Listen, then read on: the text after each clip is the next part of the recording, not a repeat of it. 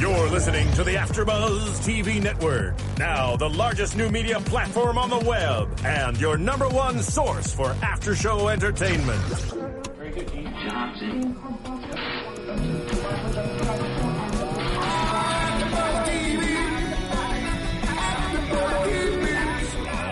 AfterBuzz Studios in Los Angeles, California, presented by Maria Menounos and streaming live thanks to Akamai Technologies. This is AfterBuzz TV's Scandal After Show. We'll break down tonight's episode and get you all the latest news and gossip. And now, another post-game wrap-up show for your favorite TV show. It's AfterBuzz TV's Scandal After Show. What is up, gladiators? Whoa, that sounds loud. Welcome to the Scandal After Show on AfterBuzz TV. We are here every week recapping your favorite show. This is season three, episode twelve. We don't touch the first ladies. Uh, as always, your crew is here. I am Emil Ennis Jr., and I'm joined here with three amazing gladiators, starting with Hey, what's up, everybody? I'm Cornelia. Hey, I'm Sophia Stanley. I'm Bam Erickson. And I was taking a sip of Sprite. So, how are you guys doing tonight? What do you think of the episode? It was actually probably one of my favorite episodes, um, in so much as for me, it felt like original Scandal. It felt like season one where I watched and I was just watching. I was in pocket and I was enthused and I was going along with the emotion. I was screaming at the TV. I was I was happy. I put up my hands on a certain point. I was like, "Go for it!" And we'll get to that a little bit. Um, I really enjoyed the episode, with the exception of the final scene. Yeah. we'll talk about that a little bit later. I also enjoyed it. Now, I, I particularly like the cinematography. You know, obviously they have to make changes, camera angles, because Carrie's pregnant. And so in the opening sequence, I like the angle that they were doing where they were filming behind like a piece of the pillow. And so I really like the cinematography and the changes they have to make, obviously, do because they're trying to cover a pregnancy. But I really liked it cinematically. I thought it was great. I thought it was a good episode. Bam, you touched on something. I didn't last episode. I didn't notice. I think Kelly and I both noticed some of the shots they were doing to cover up the pregnancy, but I didn't even think about it this episode. There was only there was only one scene in particular where it was a where it was um it was a is a, a wide shot where you could literally see like she's big, but Right. that was just the only one. But all the other ones, um, I, I really liked the cinematic. Cool. Well, we're going to go ahead and start talking about our good friend Olivia um, because I thought this episode was very unique. It started off with Olivia and Fitz um, finishing up and arguing at the same time. And this is, I think, there are a lot of moments in this episode where we've complained about on this after show saying, oh, which person would do this and that and that. And people finally stood up for themselves and did it. And Olivia, in this scene, started to speak up and not just let Fitz walk all over her. And it was this battle between them where both of them were finally speaking up and getting things out as far as remember last week I was complaining about how he just goes in for a kiss and they don't get, communicate and now in this episode they finally got to communicate and I feel like there were some important things that were said. Um, and I'm just ready to see what's going to happen beyond this if it's going to actually turn into anything where she's going to stand up for herself from now on. To me, it sounds like she's coming to terms with the possibility of really having to walk away. That's kind of where I get it. Because last episode, she said toward the end when she was talking to Jake when he came back to the apartment, she said Vermont is is is getting further and further away. And even now, she kept like they were yelling, and she was just like, "I'm not a hen. It's not about you." It seems like she is now trying to come to terms with the possibility that me and you may not be together. And at the very least, I have to keep my own dignity. I got to keep my own pride. And she said, It's not about you. Everybody worries about you. Nobody's worrying about me. I, somebody, you know, it has to be about me. So I, I, it seems like that's where she's heading. Especially when he asked her at the end how he how she felt about Jake. She said she didn't know. So to me, that opened up a pocket for her for potential for her and Jake or for the potential of getting Fitz to be prepared with the option of you may not be around, sir. So I don't know how I feel about this guy, but it's on, it's still on the table. I just thought it was weird for him when he said uh, in that opening scene to you was like, uh, I didn't think about how hard this must be for you. Well, no, and, and on, on some levels, I actually think I agree with you guys to an extent about him not realizing that. But on the same standpoint, I think it's very endemic of real life in the same point that if someone is always so strong and doesn't show emotion and doesn't break down, then you actually forget they have emotions. And I know it sounds funny, but I think we all probably either have a friend or we're that friend where all of a sudden when they do break down, you're kind of like, oh crap. And it's like, oh, what? You forgot they were a human being and they had real emotions. And think about it. We're, you know, halfway through season three. This is the first time that Olivia has said that she wants to do something for herself. Think about it. Every other time with Fitz, what? She used the associates. She said, oh, they need me. She didn't say, I need to for me, purely for me. I don't need to explain anything to you. I want it for me. However, towards the end of this of the of the um, episode, she kind of changed her mind a little bit, and she kind of went back to "I have people to support." When really, what she should say is, "I no longer want to be your mistress." I think she now has actually seen and witnessed a little bit of what that's like being a public mistress and she now knows that regardless of what happens in the future if they then you know kind of got together as a relationship she's still always going to be known as a whore there's there's no sanctifying this union You're laughing. You have a boy. I'm no, I'm laughing because I'm looking at your shirt. It, it's giving me real '90s vibe. OMG. Y'all are so I was like, what? I was like, I like you in your shirt. do you see the rolling of the eyes Right. oh my This God. Urban Outfitters. This is not the '90s. Get it, bro. Anyway, yeah, I, I I agree. I agree, Sophia. I'm, uh, but they can't keep. My thing is, they can't keep going on like this. Because it's always a, a head bump, a bumping heads. Before it was like about the head bumping, like you need to choose me, and it was kind of it seemed like you know in the past it was about being together, being together. For But when are they gonna draw the line in the sand? for me, this conversation was the realest between the two because normally it's always one sided. It's either one trying to, you know, make sure that they get their point across. Although they were yelling back and forth just like, uh, um, eh, like people do in a relationship, they may have been yelling at each other, but they were listening. I agree. They were listening to each other and points were made on both sides. And he really got it this time. He understood, he got it. She they understood they understood each other's opinions and perspectives because immediately after they went outside, they put aside their relationship and then it was back to work. Okay, now make sure that you blah blah blah blah blah blah blah blah blah. And she did her hair and they went straight to business. So, so for me that was that was probably the realest conversation. I agree with you. The only thing that bothered me was he did it again this episode. Right after they had this conversation, he said, "I'm sorry," and then he tried to do smooth Fitz again and lean in for the kiss. And I just need him to stop doing that. Just let it No, be. I agree, but I, I think that at the end of the, uh, at the end of the um, episode, I think that's what he was trying to do by asking her about Jake because I think that she sometimes always wants to bring in you have a wife, you have whatever. Get over that. Does it make sense? Whatever the obstacles are, I want to know what I want to know. Do you know what I mean? Because let's be adults about this. And I think what he was saying is. Like, if you really have feelings for for Jake, I also need to prepare myself for that because I'm no longer going to stop you. I'm no longer going to be an impediment to your happiness. And I think it was almost his shift of saying, oh crap, I actually haven't been being your prince. I mm-hmm. haven't been taking care of you. I am now going to assume that role, even if it means that I literally and figuratively have to let you go. And that I don't think that kiss was like, you know, come here, baby. It was a sweet talk. It was more of a of a I'm sorry, I understand. That's how that kiss or that form of affection was for me. But anyway, yeah. Um, so Quinn and Huck. Let's talk about Huck first because Huck has been trying to essentially apologize. We find out with coffee, which is really sweet. But um, I what I talked about earlier is how this episode people finally spoke up and said what we've been wanting people to say, and so it's all about you know taking ownership of what you've done in any situation.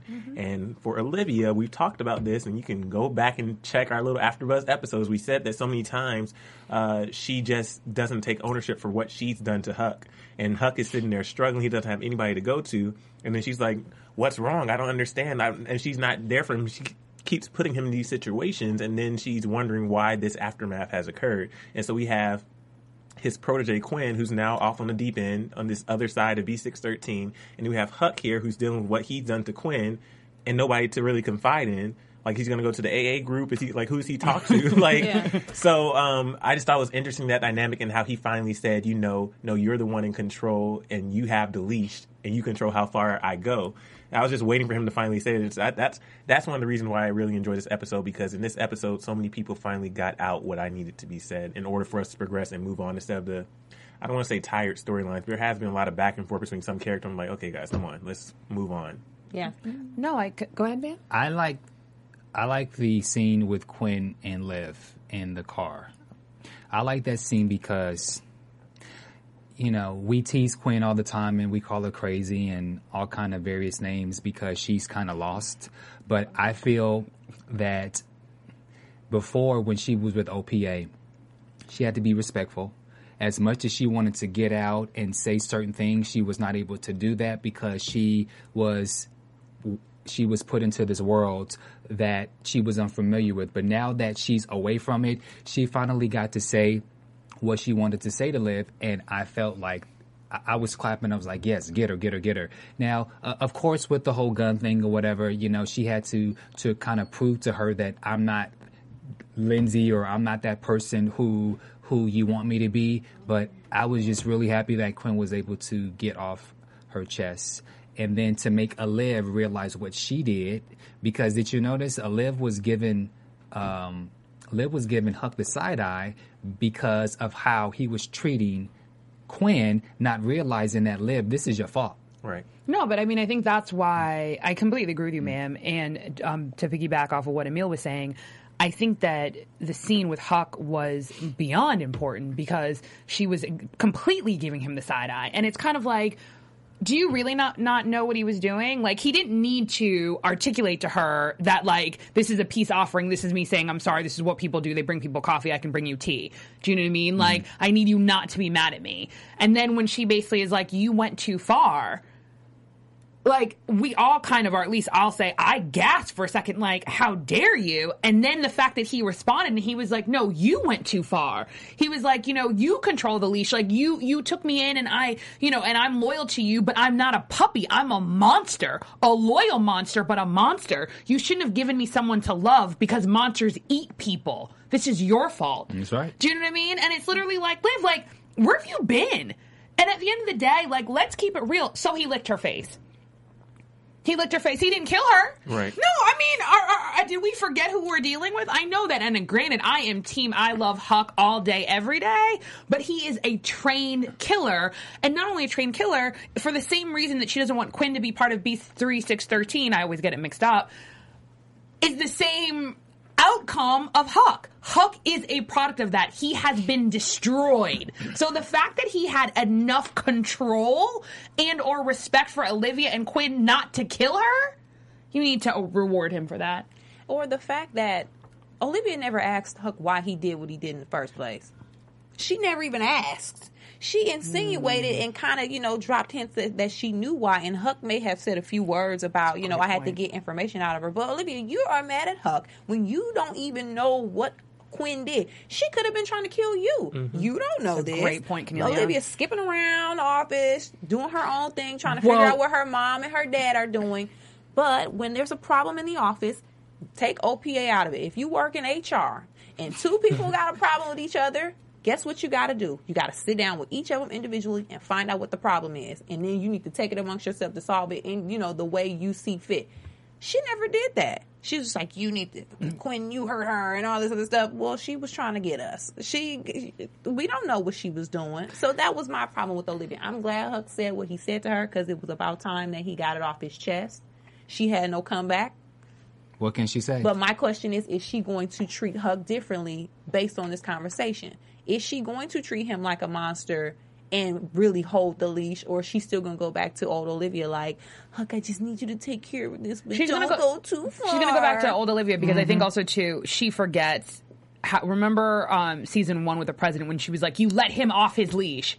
I think she she has like selective amnesia, and I think that, but. This is, I'm going to talk out of the other side of my mouth. I think she does it on purpose. And she does it for her own sanity and for the sanity of everyone else. She has to compartmentalize things in order to move forward. It, otherwise, she would actually be an actual real life basket case. Because think about it. Think about what she has to do and what she has to deal with on a daily basis.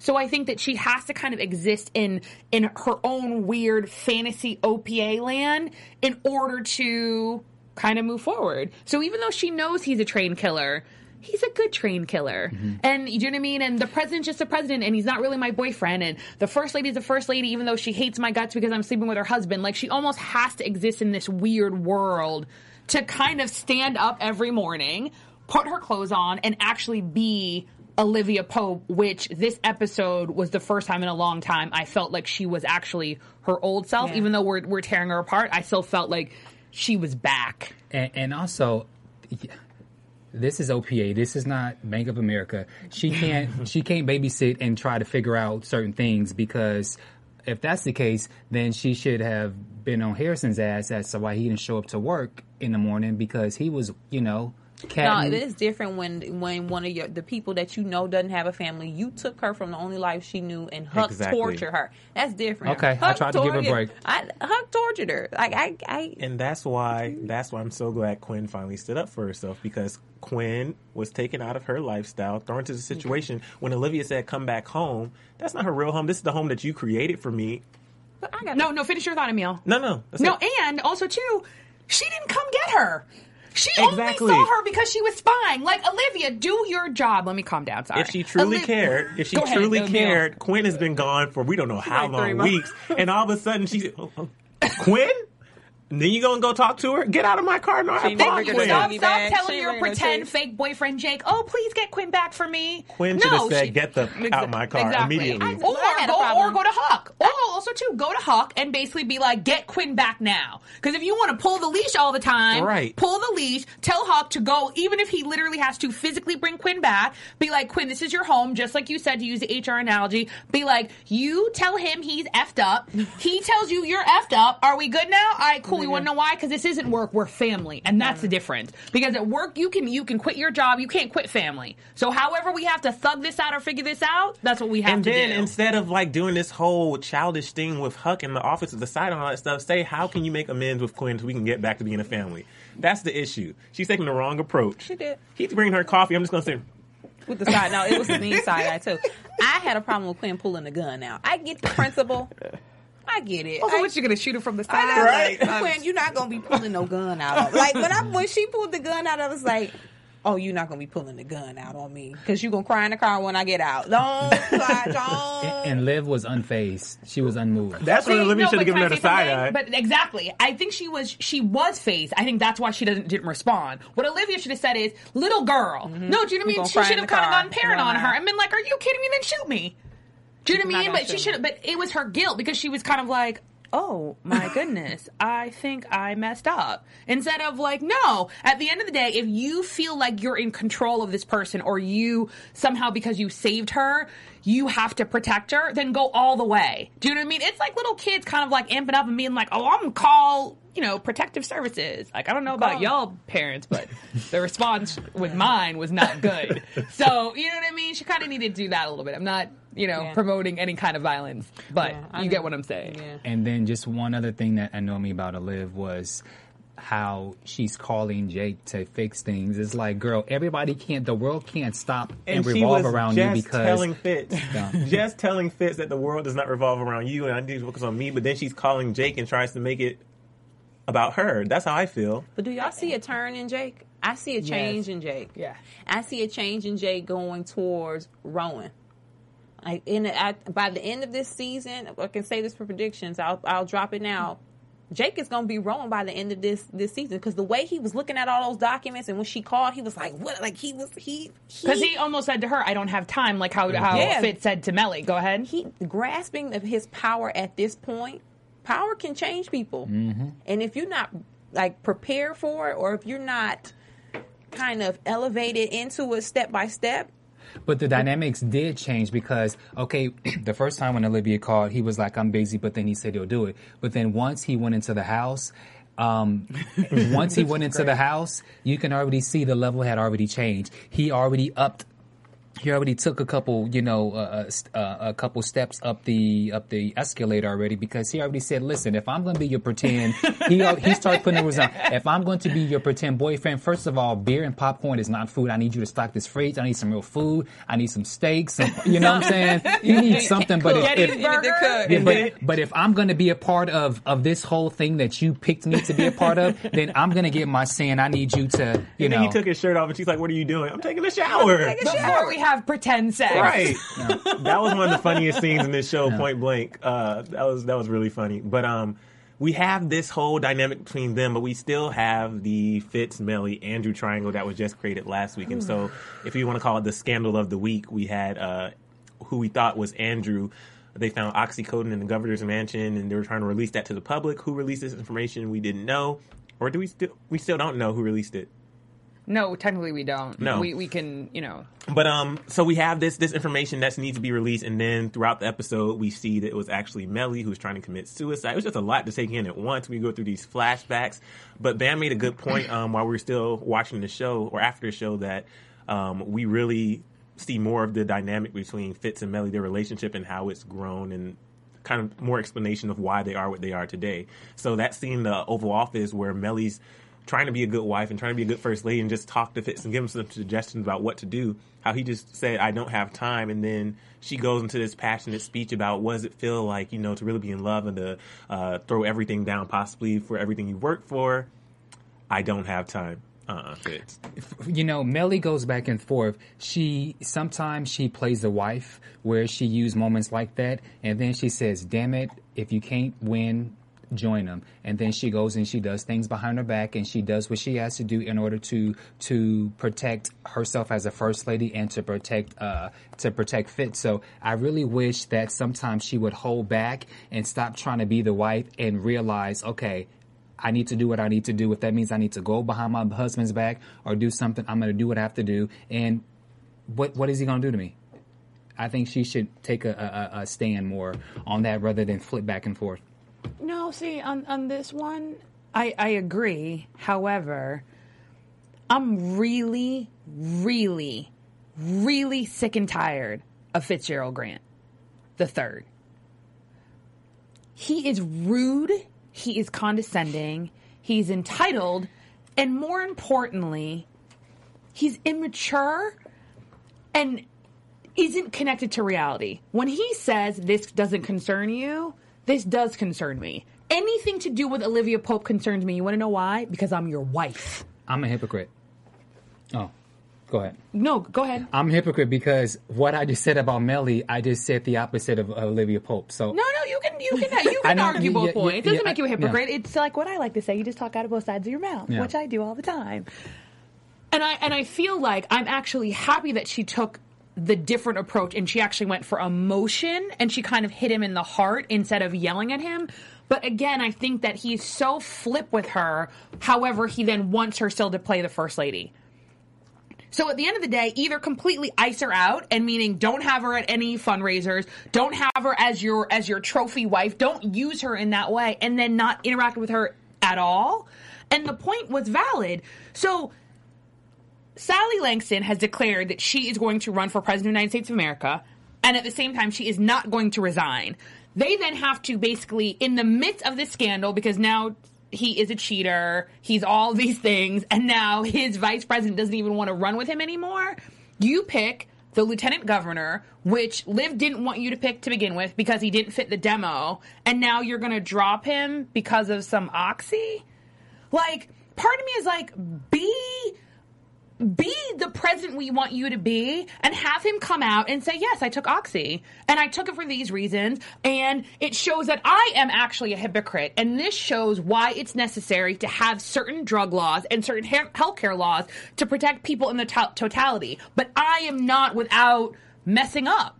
I think that that would actually play better because that makes him less of a playboy and more of a real human being who deals with real issues. And that would have given Fitz the opportunity to stand up and be a different type of president. As far as it looks now, Fitz is just like every other president other than potentially our current president and one or two others.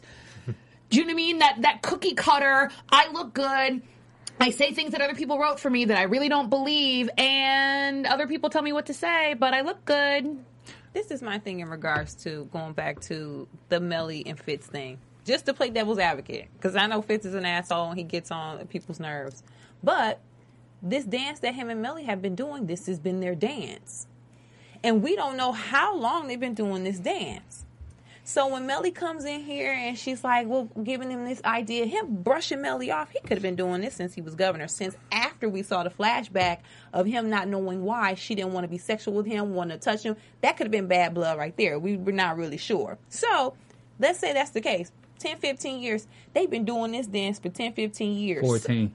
For 14 years. So, in Fitz's defense, again, I'm saying, I know Fitz is an asshole, but playing the other side, he to to change the, the routine that he's been doing to the wife that he's been you know they've been if they've been playing this game this whole time in his simple mind he seems to not feel like he it seems he seems to act like he shouldn't have to adjust or do things differently because they've been doing it for so long And it's the same. It's the same thing with uh, with with Fitz and Liv. Their their relationship has always been the same. Where when Fitz wants his way, or Fitz whenever he raises his voice, she she backs down a little bit. So why should Fitz stop or change or even think about her feelings when their relationship is always a certain way? So it's it's, it's almost the same. It's almost the same thing. I, I totally agree with you, and I and I don't know what the saying is, but what's the saying basically? Like you never want someone to pull you out of your character, right?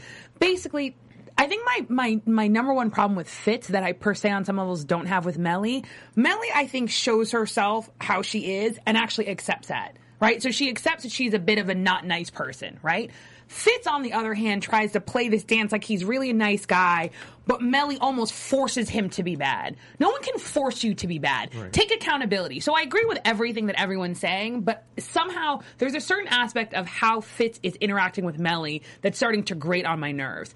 Now, the little flashback that we had with them, the interaction, which obviously, do you know I mean? They are not, you know, being intimate with one another. And it seems like she, not only are they not being intimate sexually, they're not even hugging, they're not kissing. Now, I have no idea what that must do to a marriage. However, yes, I understand that he's in the middle of a of a gubernatorial gubernatorial race, but something about his reaction was like, "What the hell's wrong with you?" Yeah. When, and my timing could be wrong. She just had a baby, right? Or because she goes. It- yeah probably Because she, cause she said to, to Andrew, and I don't know if my if my child is his, Mm-hmm. right? So presuming she's had a baby, so maybe postpartum. Maybe postpartum. Like, do, you- do you know what I'm trying to say? Like, there's there's there seemed to be no no concern. It was all about him. Like, it, it was all like. You know what I mean? Like, I'm not getting what I want, like a child throwing a tantrum, which is very different than Melly. I'm just so confused. You previously really liked my dad. I, I don't kind of know where the shift is coming from. Is there something that you need from me? Is this all getting to be too much for you? I didn't see all of that. And to me, they choose their scenes on purpose. And obviously, Shonda and the writers are leading us in a certain direction. And to me, that's where it feels like I'm being led. Um, to just to piggyback off you, Sophia, I feel that whether you are in a relationship or if it's a parent to a child, you know there there are certain tail signs where you can feel or s- detect something's wrong. And just the way that Melly came across, Melly when she was like, "Stop! Don't touch me," I saw it. The audience saw it. I don't understand how why Fitz was not able to see or feel the disgust. You've been married. I don't know. I don't know how long they've been married at that at that point, but they've been married long enough to where they uh, they've been married a couple years. I would say they've been married a couple years to to where if your wife is is like don't touch me that should resonate in your in your mind that wait a minute something's not right. So then you have to now question their relationship.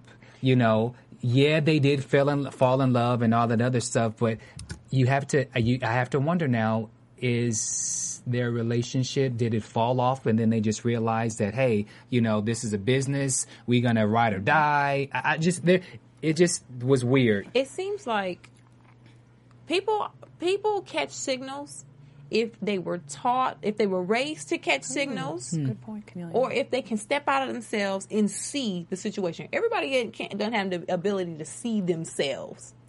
Fitz daddy was a loser. He was a straight up loser. That inter- that scene reminded me of his dad. Like if some, you know, like he's like, "What's wrong with you?" That's to me that seemed like something that Big Jerry would have said. Fitz can't recognize that he acts like his father in any way. Even now, when he does stuff like his father, he can't even recognize it. He seems to have no clue. He's totally oblivious to that. So, Fitz, a normal person or a healthy person, could recognize that his wife was going through something, hmm. but not somebody who grew up being emotionally abused by their father and you know that's just the life that was regular to him that argument and him that, that interaction you could tell that was regular for fitz to do that That's a no. That's an excellent big point. jerry Cornelia. probably treated his his mom like trash we don't know Yeah. True. but An excellent point. Well, Mellie, I like that we got to see this background from her, but it was also like we had a lot of relationship and dynamic Mm-hmm. change before, but I really like what happened with Mellie and Olivia. Because when Olivia went in there and we saw the preview last week, I'm sure we were all thinking, "Oh, wait a minute, Mellie had a somebody on the side," but it was completely different. And I've said that from the beginning. I was Yeah. like, she would never. It was completely different than what we thought. We saw that she was committing or tried to commit suicide, and uh, Andrew actually saved her, and they have this new dynamic. But we also see in another scene that there was some feelings there, but she didn't act on it. And she said that. And Yeah. so basically, the fact that, and, and I was talking to people online about this, like, does this make her a hypocrite, so forth and so on. First of all, I want to say, wrong is wrong regardless of whether or not you've done wrong before. I can say that lying is bad even though I know I've told a lie. Do you, do you know what I'm trying to say? Like, you don't need to be like, like sanctimonious or without sin or without having done anything wrong to recognize what wrong is and to be able to articulate that is wrong. So that's the first thing. However, the fact that Liv started, started the like cop attitude and was like, oh, you know, this has to stop and then tried to like connect with her on an emotion level and was like, I know how hard this is. And she was like, oh wait, you, you think we're the same.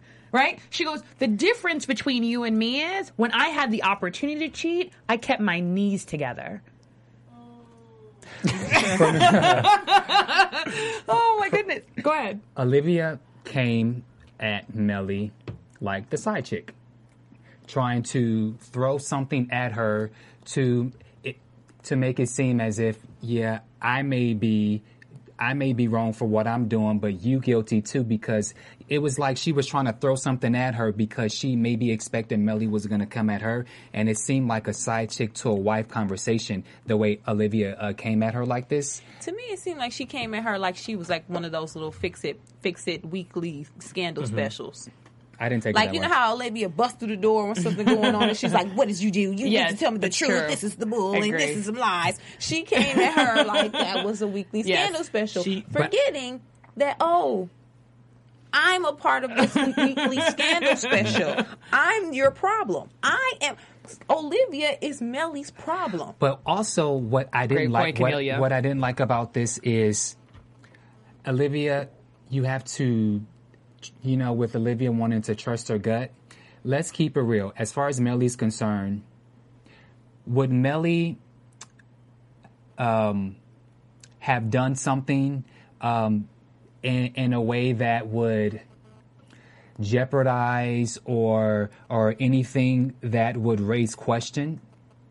In regards to the like to Fitz, I mean, I think And- I, I've I've always said she wouldn't. However, I think that all people are technically capable. Whether Mm-hmm. or not they act upon that is, is different. Now, this is the the big difference, though, is that I and I've always said this. And granted, it seems, and, and we find out um, further along in the episode that they actually, even though it was brief, had real emotions for one another.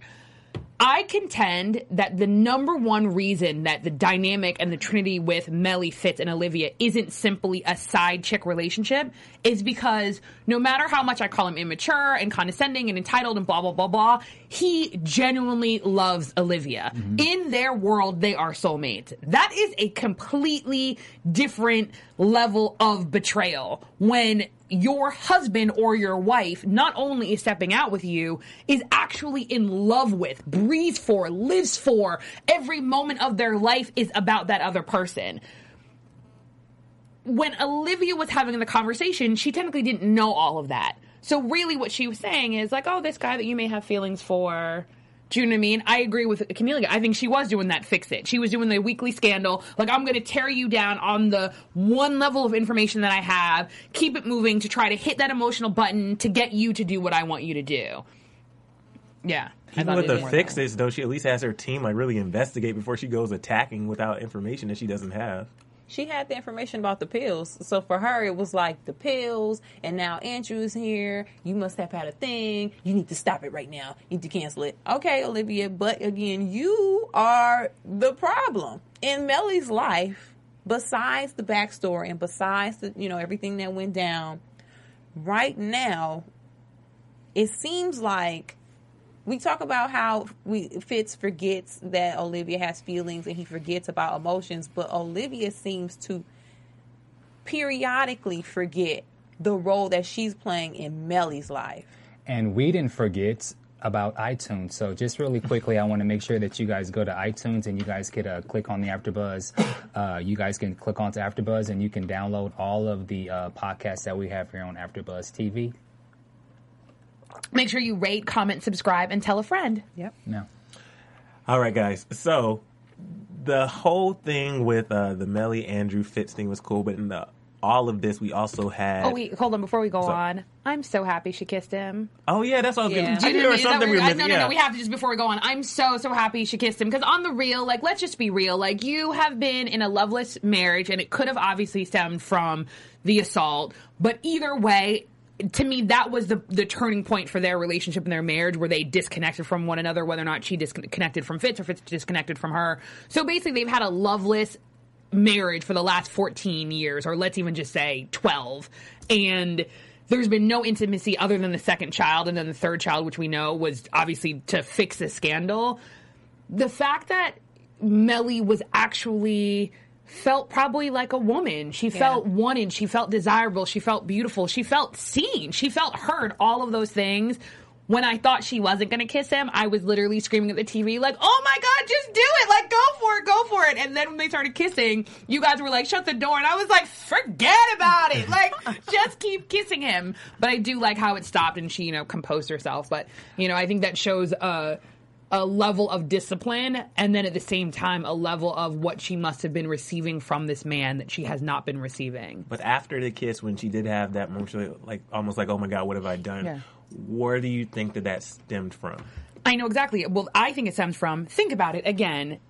They're obviously directing us in a certain place, and and to me, this Ice Princess Mellie was literally created the day that Big Jerry assaulted her, and even on this on the stairwell with um, Andrew, you can see it. Right, you can see she's like, "Are we done here? Are you like, do you need me to like apologize for saving my life for like, you know, putting your finger down my throat and you know, like basically, this man saved her life, and not only saved her life, like didn't call the the ambulance, stayed up with her all night, like really made sure she was okay, and then basically was like, no, like I just want to know why you did it. And to me, that's really like, no, I'm concerned about you because I'm not just trying to wash it underneath the rug. I really want to make sure this doesn't happen to you again. And were you surprised that she told him? Completely. Yeah. But I think that it it shows you uh, her morphing into the Mellie we know, which is someone who doesn't have emotion. Because think about it, if she shows any type of emotion, then she has to deal with the emotion of what happened to her.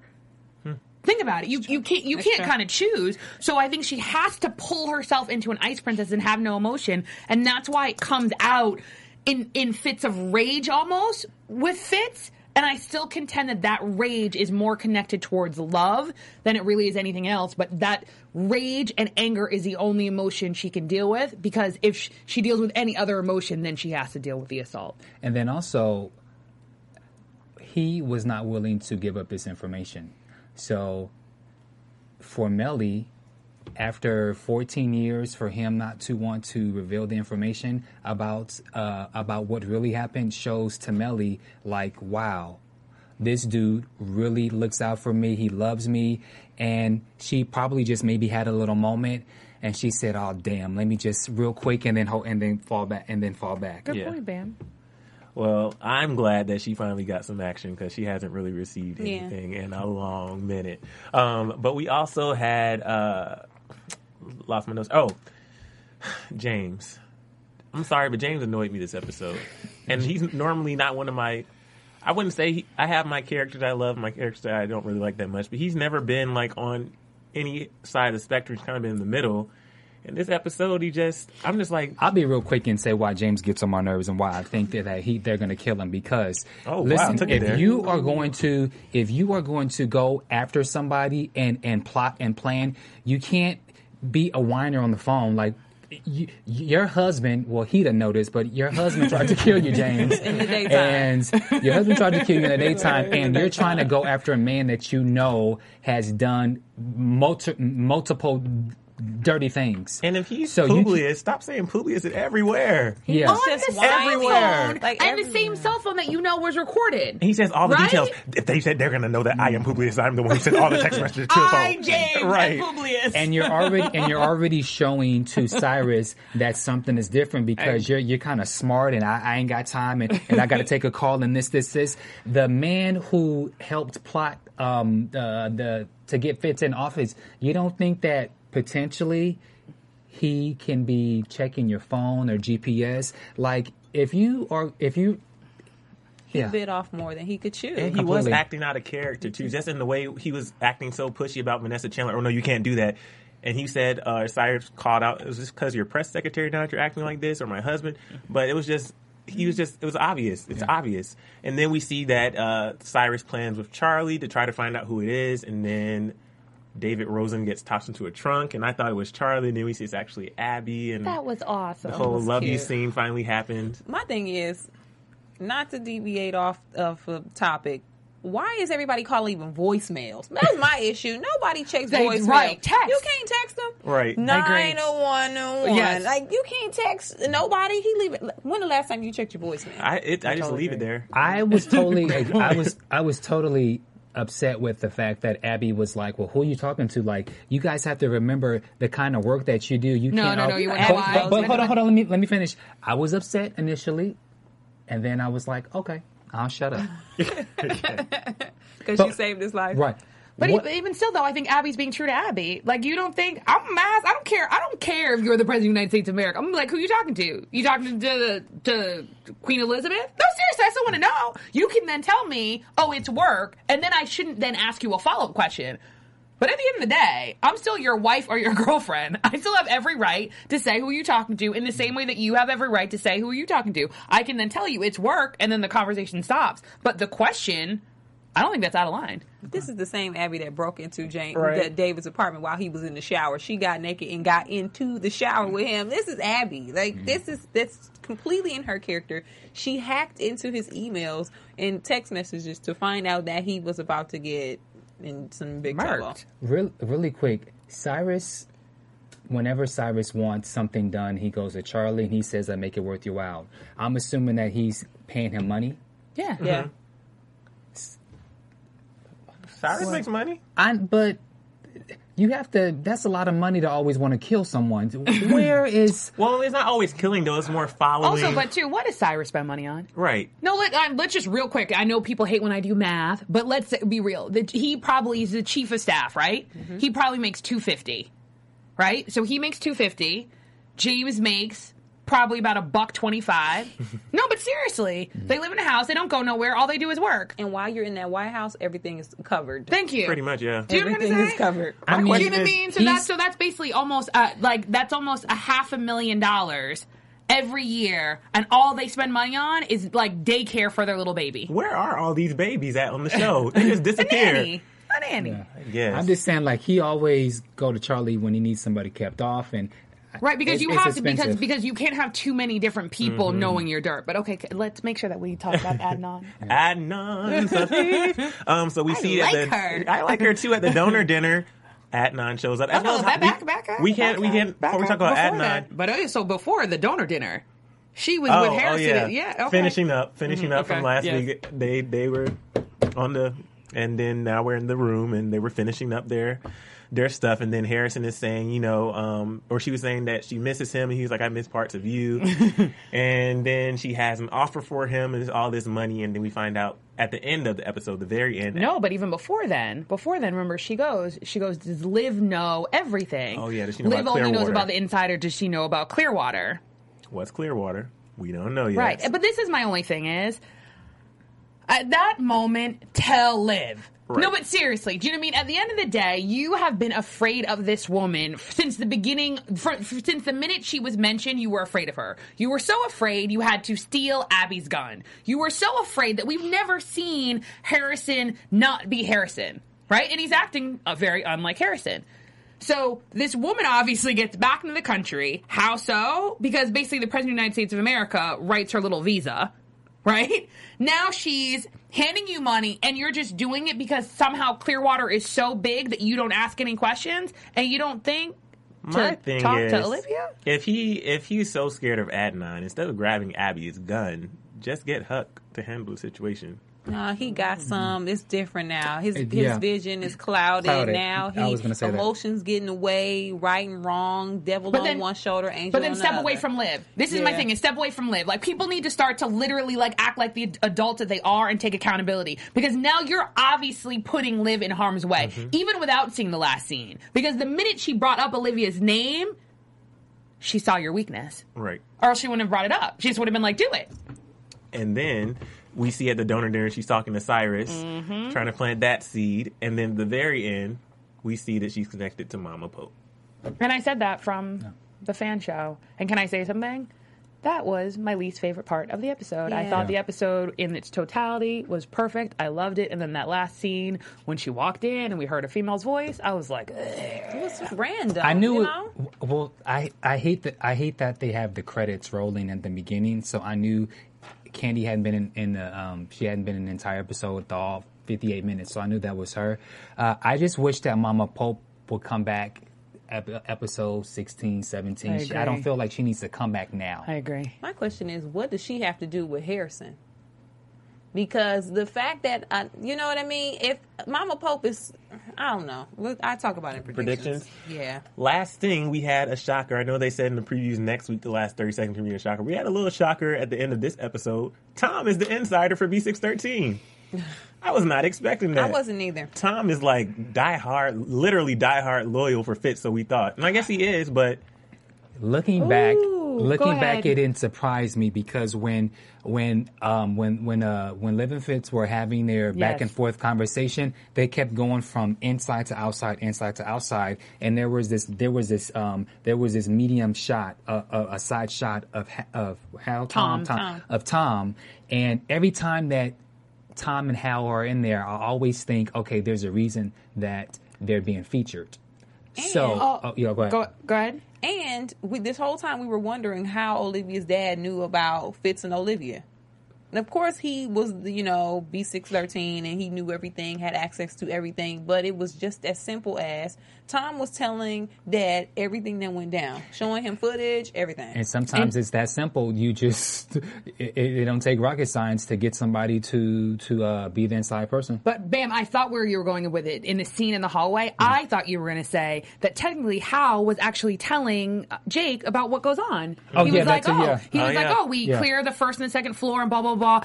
Like that was actually a little bit abnormal. Like your Secret Service, like you don't tell people nothing. You're right. Like in uh, now looking back, he was actually schooling him on how they do things. So I'm in like, preparation oh, for what we're going to do boss. later. Yeah. That was his, that's his boss. yeah.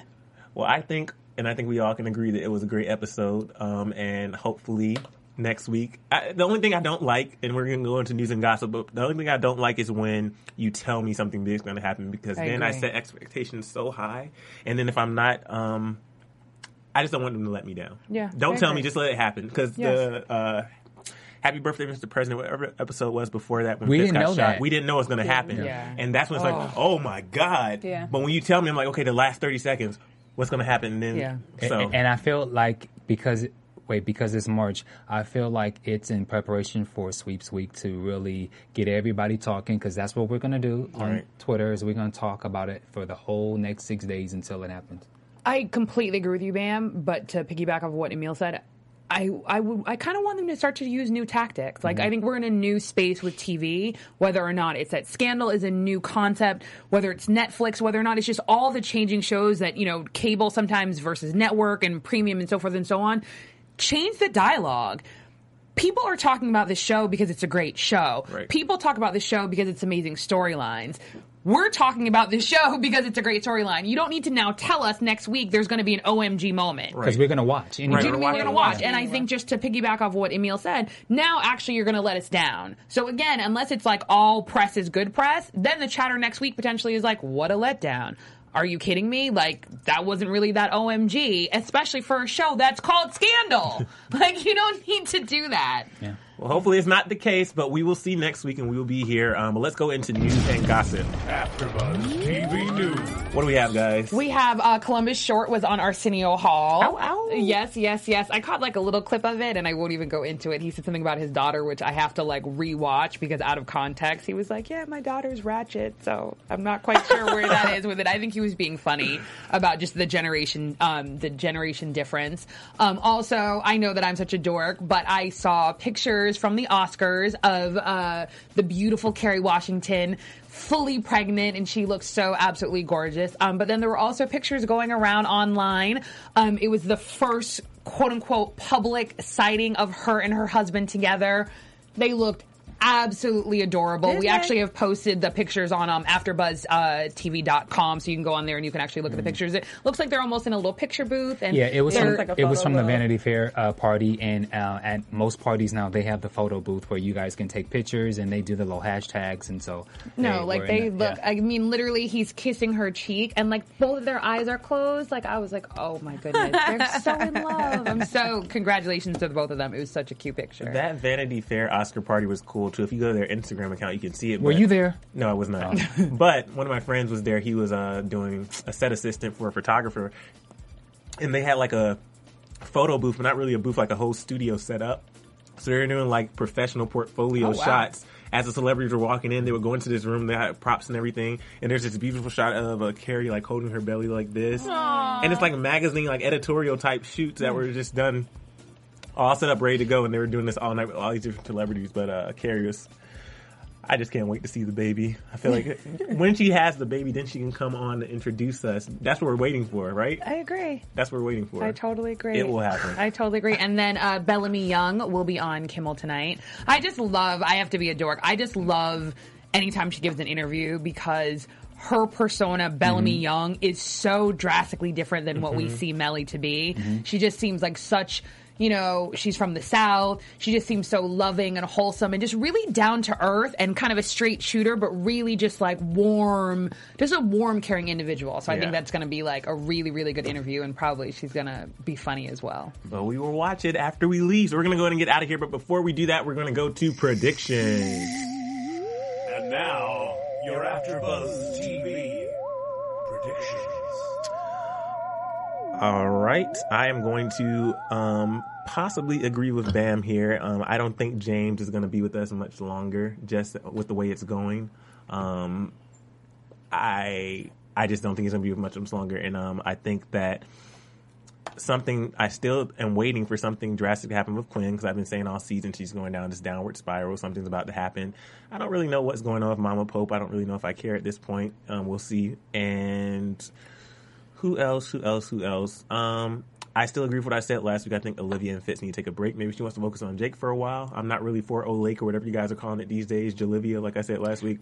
But um, maybe she needs to just focus on herself, her career, and all that, and get herself together because right now she's a hot mess. And until she gets herself together, she can't be in this toxic relationship. So I think somebody is going to die, but I don't think it's Jake because it's too not Jake James because it's too obvious. I, I, am starting to feel like that's just you know, it's just it's like there, and that's never really what happens. If we're like, oh, someone's going to die, mm-hmm. it's never them. It's somebody that we don't expect. I'm going to assume or predict that maybe it's David because Uh, yeah.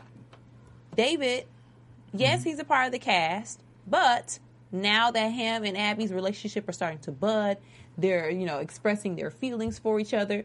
What more dramatic way would it be to cut one of the people out of out, out of the scenario and kill David hope not. and get Abby back to the old Abby? That whole hurt Abby and I don't want to let anybody in. Maybe it's David. Okay, this wasn't my normal prediction, but this is off of just piggybacking off of yours. And wouldn't it be like some stuff if it was Mama Pope and or Adnan who killed David? So then there's also like a divide in OPA. Yeah. Um, I think we didn't really talk. We didn't talk about Sally, but Sally is she's losing her marbles. Oh, yeah. she totally had a meltdown. She kept. She was in the same. She was in the same room, and at, she's not. She's not there. She's she's she's losing her marbles. And so, as you were mentioning that is David, I actually do think that it could potentially be David, or maybe Sally's right hand man. And maybe which maybe that can maybe, No, you mean Leo? That's that's Oh, not no. major Yeah. enough. Sorry, Um, I didn't mean to dismiss um, it. But I'm like, I'm just I'm just throwing some things out there, but Hollis was back, and Fitz said that you know get him out. I don't want it. I don't want having his uh, his money. Hollis is not going to die, but Hollis is about to turn up again, Oh, and yeah. so oh, yeah, um, definitely. yeah, I, I think it may be David, but I'm gonna actually stick with James only because James was a co- he was um he was a guest star. He's got his Emmy. He's a consulting uh, producer with Grey's Anatomy. Th- th- He can. He, And he have- just had yeah. his book come out recently. uh, He don't need he's, to. He's doing well. He, he's busy. Maybe both of them. oh, but before we close out the show, because I don't want Oh, people Sophia getting on. You got more? Oh yeah, did you Oh, have just more? real quick. Yeah, yeah. More, more of a I, what I want to happen. I want Rowan to tighten his game up, and I want him to like cause havoc. But I also want Quinn to really. I actually want her to be B six thirteen. I actually I don't know why I like it. I think that, and I want her to kind of be like Jake's right hand, and she's still OPA, but now OPA almost has an inside person right connected because this whole connection between Jake and the president, I don't like that. I like separation of, of branches or departments, and so I I, I like. I miss her though. with Yeah, OPM. I, I want her to be I rugged. Yeah, I I, like it. her. Well, what I was gonna say though, um, because I don't want people on YouTube and Twitter. Why didn't y'all do that cold piece? So, Cornelia, who's your cold piece of the week? piece of the week, I will give it to. Mm, I'll give it for to Huck for that speech that he gave to Olivia, because it was about time he he told her how it was, and she needed to hear it, and she didn't have a comeback. She just had the little lip quiver like she does. So, I give it to Huck. Huck is my cold piece of the week. All right, guys, let us know who you think the cold piece is, and where can we find you all? You can find me on Twitter at Sophia Stanley. You can find me on Twitter, Instagram, and on social media at Bam Erickson. I'm at Canelia on Twitter, Instagram, and Facebook, and Canelia.com. and at Emil Ennis Jr. on social media and on Chasing LA on YouTube. Guys, it was great. Make sure you join us here next week for what's hopefully going to be a dramatic, shocking episode at the end. And we love you guys. Talk to you later. Bye bye. From executive producers Maria Menounos, Kevin Undergaro, Phil Svitek, and the entire AfterBuzz TV staff, we would like to thank you for listening to the AfterBuzz TV network. To watch or listen to other after shows and post comments or questions, be sure to visit AfterBuzzTV.com. I'm Sir Richard Wentworth, and this has been a presentation of AfterBuzz TV. Buzz you later. The views expressed herein are those of the hosts only and do not necessarily reflect the views of AfterBuzz TV or its owners or principals.